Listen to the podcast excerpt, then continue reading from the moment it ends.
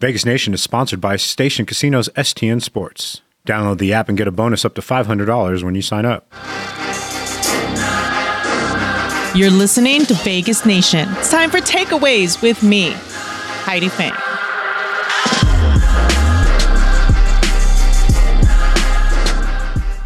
Welcome, everybody, to the Takeaways edition of the Vegas Nation podcast. It's your host here, Heidi Fang, and we are brought to you by Station Casinos, S T N Sports. Download the mobile app today and get a bonus of up to one hundred dollars when you sign up. Joining me on the show today, I'm so excited. We are live at training camp here with the Raiders, and he also does a show, Raiders Training Camp Weekly, with Eddie Pascal, and this is Jesse Merrick joining me of News three. Jesse, thank you so much for taking the time. Yeah, for sure, Heidi. I'm stoked to hop on with you. I always love talking some ball. I'm excited about this because you have a notebook, and I'm a super big nerd about notebooks, and I often have those out of my own, and you've got a series of notes here. I'm going to delve in. I want to know every single note in your book. But yeah, I got a lot of them. So today was a fun day here at training camp, and we're speaking on a Tuesday afternoon, and we saw the first scrum. We did. Well, you, Jesse did, and Jesse spoke it into existence for everyone out there is listening. Jesse spoke it into existence this morning. We saw some stuff going on with Thayer Mumford, and I think it was Darian Butler, and they were holding tight, and we were like, man, what if there was a scrum? Has there been a fight? Has there been a fight? And then Jesse's like, it's going to happen. It's going to happen today. Jesse, what did you see? Yeah, well, so it's because we talked about it. You know, had we not talked about it, it wouldn't happen. We were like, wait a second, we haven't seen one yet. So uh, today... just kind of caught it out of the corner of my eye, but basically it was Max and John Simpson and Dylan Parham was involved. You know, yeah. I, I couldn't really tell who started it, um, but it wasn't anything like too serious. You know, they went okay. to the ground, Max was down, everybody kind of started hulling around. You know, um, you know, but it was the first like kind of scuffle of everything. But uh, afterwards, Parham was heated. Uh, you know, had to be kind of talked down by one of the coaches. So obviously, you know, the Rook wasn't happy with something that happened in that uh, little fight there. But that's one of those things where, you know, we're kind of getting to that time where, you know, those are going to happen. Yeah. You know, we're, what, two weeks into camp. Mm-hmm. Um, you know, the, the intensity starts to bubble over a little bit. Got a little hot out there today once the sun kind of came out. It was a little, little uh, humid as well. So, you know, I, I'm sure we're probably going to see a few more of those. But in terms of training camp fights, like this was nothing compared to the one that we saw when they did the joint practices out in L A with the Rams. Yeah, that was that were, was something else. Those were intense. Yeah, yeah. So is Dylan Parham going to have to bring more snacks, specifically to Max? I think you might have to. That might even, maybe to Max, or I think this would be one of those deals where, like, you know, maybe John Simpson's like, yo, bro, you didn't have my back well enough. Like, now you got to bring double the snacks. Like, uh, right? You got to double down on all those snacks. Maybe some more fruit roll-ups or something. Oh, let's stick right there at the offensive line. Stick, fruit roll-ups, offensive line. It all rolls together. Yeah. Uh, the offensive line right now, I think, was probably the biggest area of scrutiny coming into this season and the offseason. We saw some of them in action at the Hall of Fame game in Canton. What were your initial impressions of the offensive line so far? Yeah, so initially when I watched it, I was like, honestly, the I watched it live and was paying attention to the guys on the right side, Lester Cotton and uh, you know Alex Leatherwood. And obviously, you know, we all know what happened with um, you know with Brandon Parker playing there at left tackle. The two sacks stand out. The first play of the game, obviously, you know, um, the first overall pick, Walker, got past him as well. So those are the ones that like stick out in people's minds. But Josh McDaniels mentioned it. I went back and watched it again. There were a handful of times where the running back didn't chip. You know, mm-hmm. Other guys didn't do a great job picking up the stunt, so he kind of got left out on an island. A couple things that weren't exactly his fault. So I don't think it's as big of a deal with what everybody was kind of freaking out about from Parker. I think it's one of those deals where, like, yeah, did he have an amazing game? No. Did he have as terrible as a game as everybody thinks? Definitely not.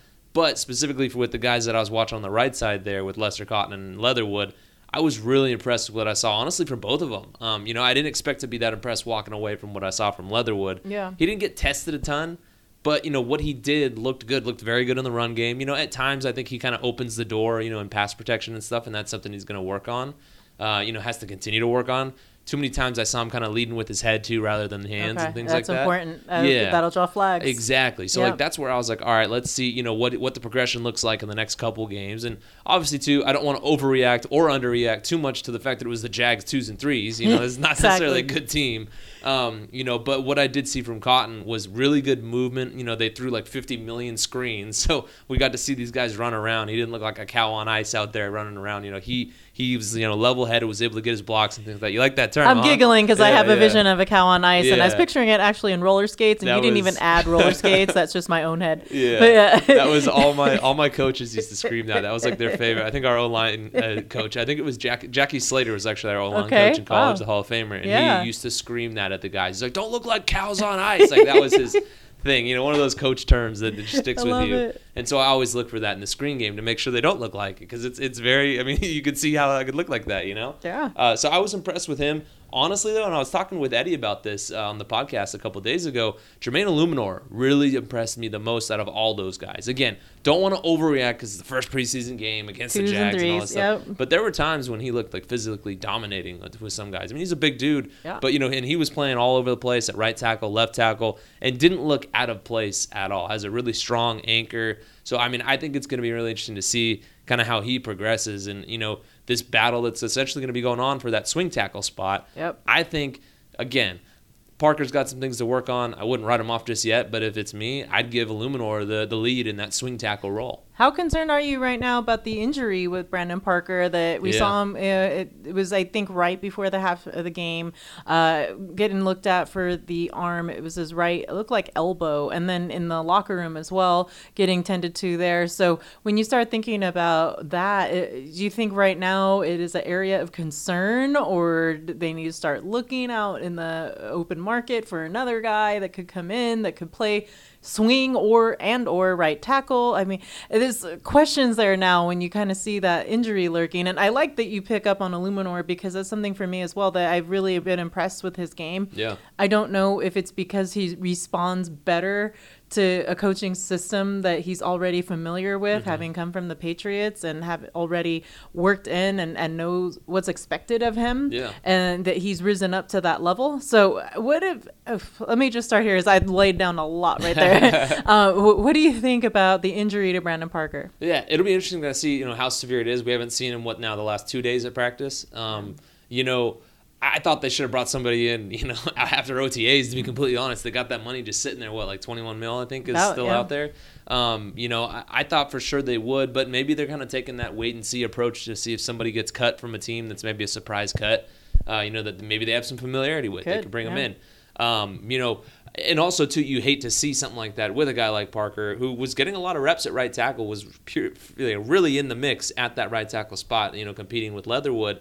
Um, you know, and so you wonder, again, how long-term that's going to be. And this is a group that already lost the guy in Good, you know, to retirement. You know, Richie Incognito, uh, none of us really thought he was going to be coming back, but nah. it's still a guy that retires, you know. So this is a group that, you know, uh, is going to have guys playing multiple positions, which is something we've already seen from them. But you don't want to have to stretch it even more thin, you know, and that's where you kind of wonder, you know, okay, well, if he's not there, who slips in is that – you know, that other, uh, aside from Eluemunor, who's the next tackle mm-hmm. that really steps in there? Yeah. And you don't really feel too great about it. Yeah, there's work to be done, I think, with Thayer Mumford, who yeah. we've seen a lot of the rookies, a lot of the newer guys, Parham, Mumford, uh, work in various positions on the mm-hmm. offensive line, particularly Parham. Yeah. What have been your initial impressions of him from rotating in at center to right guard to left guard and the work that he's done? Yeah, really impressed with Parham. You know, uh, it, look, there were at times he looked like a rookie, as he should, but, man, he played in three different positions. That's mm-hmm. a, not an easy thing to be able to do in your first action as a rookie in the Hall of Fame game, nonetheless, too, so you're doing yeah. it earlier than all the other guys have to do it, you know. So he's and he's got to bring the snacks. Exactly, like that's. I mean, he's got like five different jobs, you know. Yeah. So you know, I've been impressed with what I've seen from him, his willingness to get in there and work, and even today with the fight, showing some of that fire, like not willing to back down to a guy like Max. Obviously, you don't want to see these guys fight, but you know, he's a guy that obviously wasn't, you know, running from that challenge, right? And you know, clearly not doing it on the field either in terms of the roles that he's trying to take on, and this coaching staff wouldn't be throwing that at him if they didn't trust him to do those jobs. And so uh, I, he's another one I'm going to be watching, you know, the game against the Vikings, uh, you know, Dolphins, Patriots, you name it. I'm, I, I watch him as much as I possibly can just because I want to see how that development goes. Um, you know, in terms of Mumford, I think at times he looked like a seventh-round pick, you know, in that in that preseason game. In practice, I've been impressed with what I've seen with him, from him for the most part, but in the game, I really wasn't. It, it didn't – I just remember – I think I wrote down in my notes somewhere. I don't know where it is, but That's I was just like – serious notebook. It is. I, some of these notes get lost, I'm going to be honest. But I remember, I think, at one point thinking, like, man, he, he looks like a rookie. Yeah, yeah, it definitely – I can I can agree to that, and I can see that with, I think, game time situations so far, maybe yeah. it's deer in headlights a little bit, just being a rookie, taking in everything that's happening mm-hmm. at, at the N F L speed. Yeah. And granted, you know, they all come from programs that get them prepared, like Ohio State, L S U, you know, with um, Neil Farrell, who we spoke with earlier today. Um, I think those programs help prepare these guys for sure. But when, at some level, once you get into the N F L and the bright lights and the fans and everything's roaring and you're like, holy crap, I'm here. Yeah. I mean, if you think about it, like, yeah, those yeah. programs are great and they have a bunch of really good players, mm-hmm. but every guy in the N F L for the most part was that dude on his team. Mm-hmm. So, I mean, you it's it's the all-stars of the all-stars, you know, so it's it's a different level of jump up for sure. Well, let's quickly take a break here, step away, and when we come back, I want to get into what's going on with the secondary. Lots of guys that are still missing on the field. We'll get into whether or not to hit the panic button on that when we come back here on the Takeaways edition of the Vegas Nation podcast.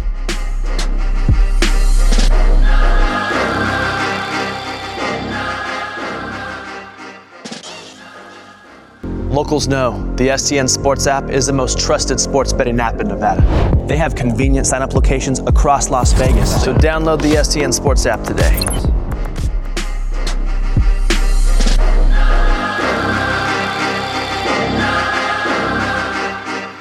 Welcome back to the Vegas Nation Takeaways edition. Here is Heidi Fang, and I'm joined with Jesse Merrick from News three and also the Raiders Training Camp podcast with Eddie Pascal. Uh, first of all, we were talking all about the offensive line and everybody that is making a big plunge there. I think on defense, there's a lot of names that we can get into, but there's a lot of names also missing yeah. that I'd like to talk more about, like Rock Ya-Sin, Anthony Averett, Trayvon Mullen still on the PUP list. Um, we also saw missing today from practice, uh, Tyree Gillespie. I believe Cravon LeBlanc was gone. Mm-hmm. When is it time to start hitting the panic button on some of these defensive backs not being in action on the field? Yeah, you know, I'm normally the guy that's like real hesitant to do that, but that's a lot of names. I mean, you know, and look, we're we're only into really week one. You know, that was mm-hmm. kind of week zero of preseason, you know, with the Hall of Fame game. So really week one of the preseason for everybody else. So I don't think you need to panic too much, but just for the sheer number of it, I mean, that's a lot of guys. You know, we talked to the defensive backs coach today, and he noted that a lot of those guys that are out are guys that have been in the league, so they're taking advantage of those mental reps. Yeah. And that's definitely something. And and even from an evaluation standpoint, this gives a lot of those young guys an opportunity to get out there and show this coaching staff what they can do. Let's be honest, like, you know, Rock Ya-Sin and Anthony Averett, they're new to this coaching staff, but I think for the most part they kind of know what they're going to get in those guys, so it's yeah. not, you know, hit that panic button yet. But having said that, if this is something that's prolonged, when you're trying to learn a new defense, there's only so much you can do in the classroom. You got to get out there, get those reps, you know, get that practice in, because it's clear a lot of those guys aren't going to play in the preseason, so your time to do that is at practice, especially when the Patriots come to town too. Obviously, if they're out once the time the Patriots come to town, then, then you got to kind of panic because that's a long time. But, uh, you know, having said that, I think the worry scale maybe on like a one to ten is about like a three right now. Um, okay. You know, they, they didn't seem, you know, not the coaches are going to tell us if it's something they're panicking about, but I don't think it's anything everybody has to freak out about right now.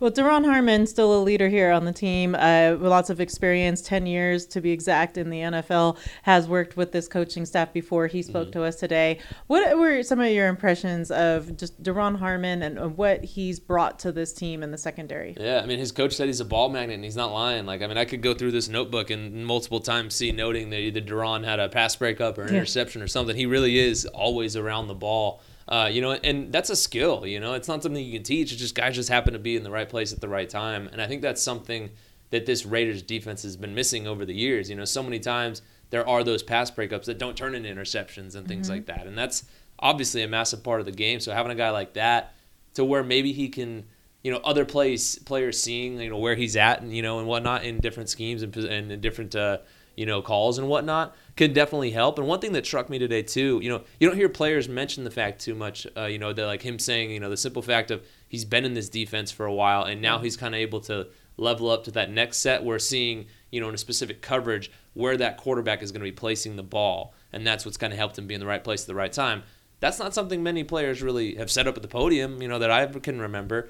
Um, you know, and that's something where having that experience where you're not thinking, oh, I got to make sure I'm here or that I get this drop yeah. step or whatever it is, you know, in this one, he's able to, you know, move on. Instead of playing checkers, he's playing chess, you know, for the simple fact of like, all right, it's second nature to me. Now I know where they're trying to place that ball. And that that is huge, you know, uh, to, especially when everyone else is learning a new defense. So yeah. I think much like having Devontae Adams on the offense and how much that helps the receiving corps, having a guy like Duron, who knows it, been in the league for such a long time, is going to pay dividends for this young secondary overall. Well, let's hear right now from Duron Harmon about his years and experience in the N F L and where he is today, how that's helped him get there.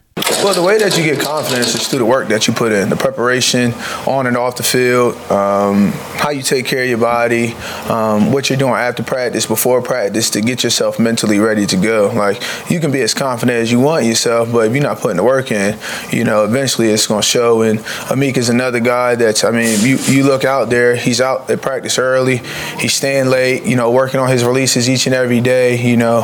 He's he's bringing great energy each and every day. Um, then after workouts and when we do our walkthroughs, you know, he's still in there, still trying to get some work in, fine-tuning his craft. So uh, Meek is another guy that, you know, I just enjoy being around and working with on a daily. Jesse, you talk about wide receivers. I know that's a position near and yeah. dear, close to your heart. Uh, we talk about that a lot uh, when you've come on the morning tailgate with me on Raider Nation Radio. So when you talk about the fact that Devontae has really elevated the level of play, when you take, for example, a guy like Tyron Johnson that maybe just on the cusp of making this team but has a ton of speed and can definitely learn some things from a guy like Devontae, you know, What what do you see from him and just his ability? And I know if it were you and me, we'd probably keep like all the wide receivers on the team. yeah. But realistically, they can keep probably half of them. Mm-hmm. And there's eleven right now on the roster. So where where do you think Tyron Johnson, first of all, can learn and grow from a guy like Devontae? Oh, I mean, immensely. You know, you're you're essentially able to pick the brain of, you know,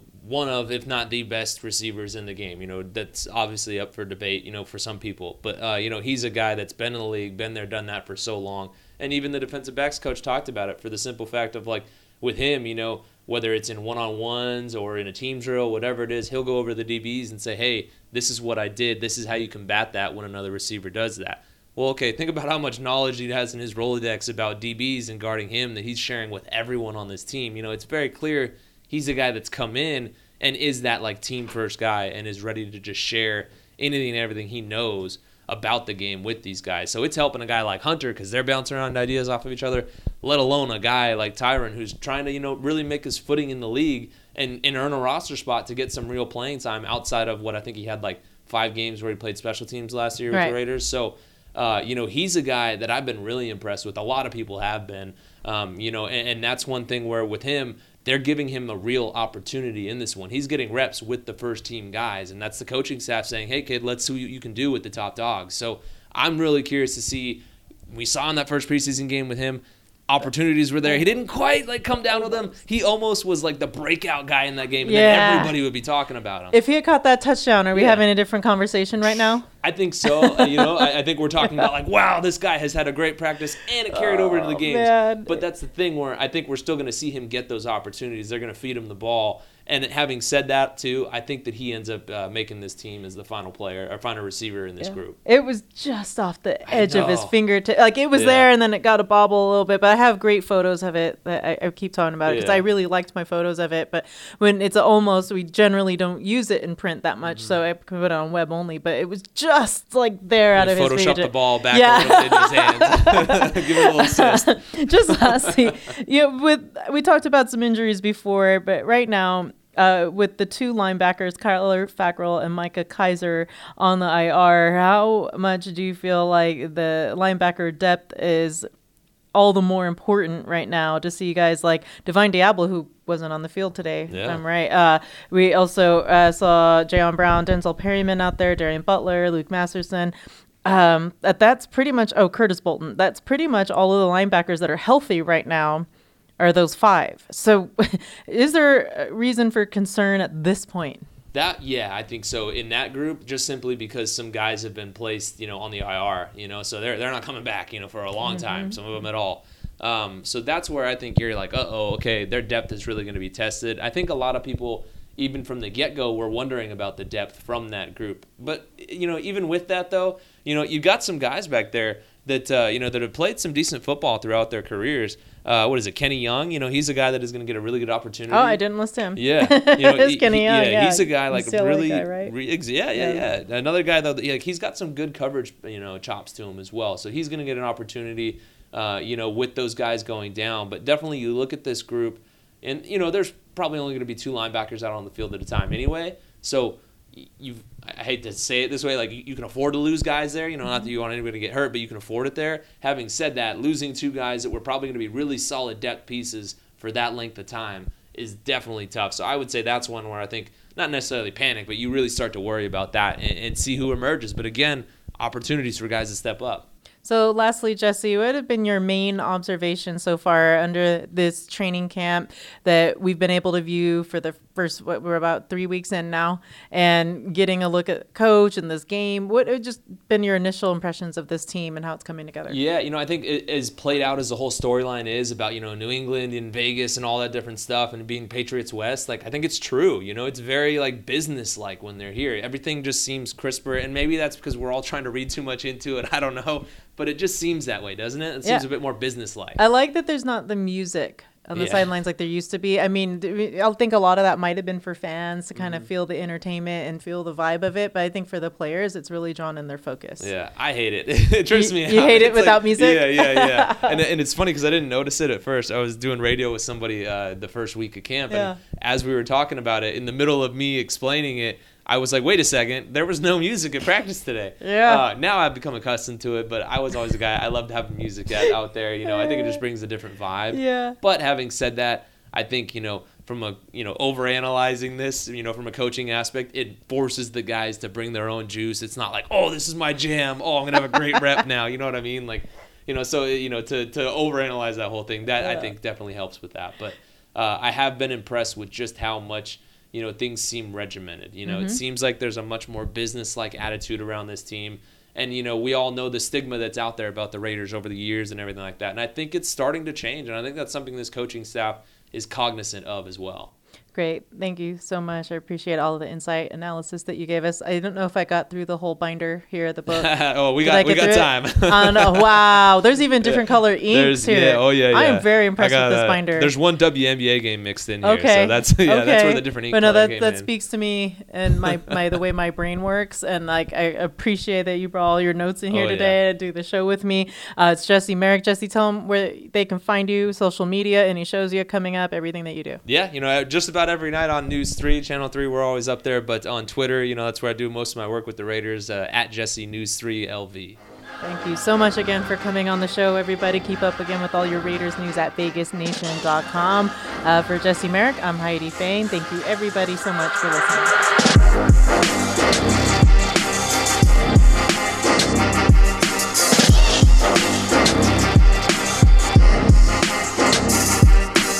Locals know the S T N Sports app is the most trusted sports betting app in Nevada. They have convenient sign-up locations across Las Vegas, so download the S T N Sports app today.